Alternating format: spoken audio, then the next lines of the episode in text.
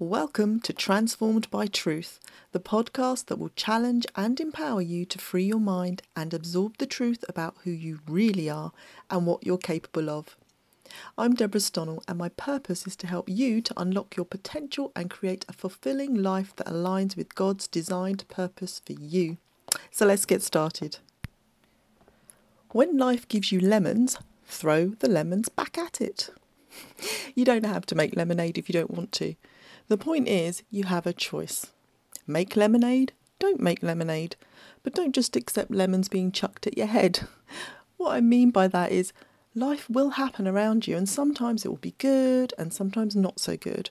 But what you do have control over is how you handle it your thoughts, your behaviour, your attitude, and your actions.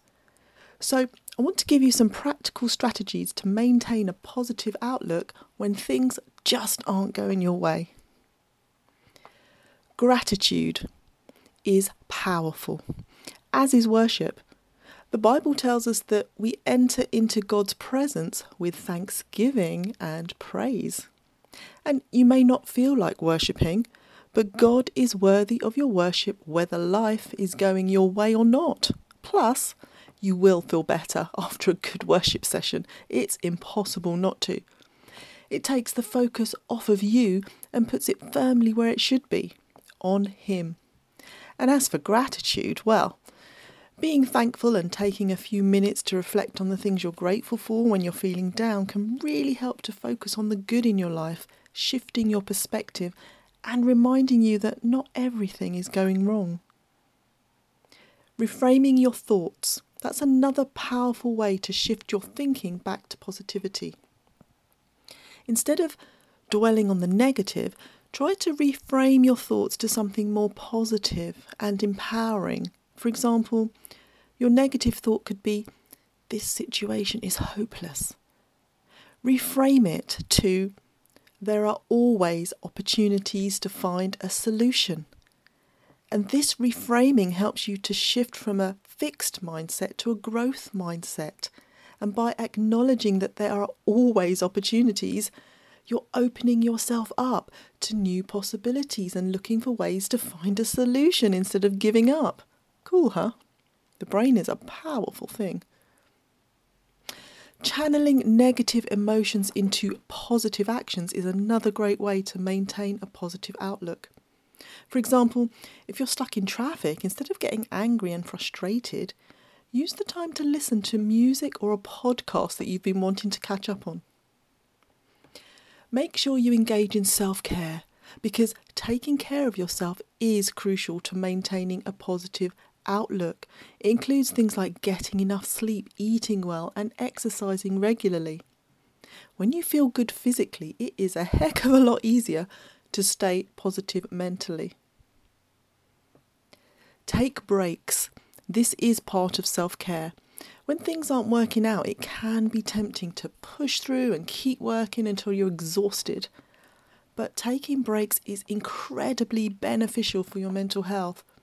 Even if it's just a short walk or a few minutes of deep breathing, these things can help you clear your mind and reset your perspective. Another great way of maintaining a positive outlook is to surround yourself with positivity. Seek out people and environments that make you feel good, make you feel better about things. Whether it's a friend who always knows how to make you laugh or the perfect thing to say, or a peaceful park with the beauty of nature all around where you can take a break, surrounding yourself with positivity can help lift your spirits. Practice the art of being present in the moment. Some people call this mindfulness. Take a few moments to not think about the future, even if it's just a few minutes from now, to not think about the past, and to not create scenarios in your mind. Just breathe deeply and slowly and be present.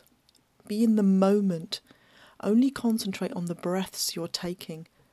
This takes practice, but it is well worth it. And last but not least, set yourself realistic expectations. When things aren't working out, it's important to remember that not everything is within your control. You can and you should think big and dream big, but setting realistic expectations for what you can achieve can help you avoid feeling disappointed or frustrated.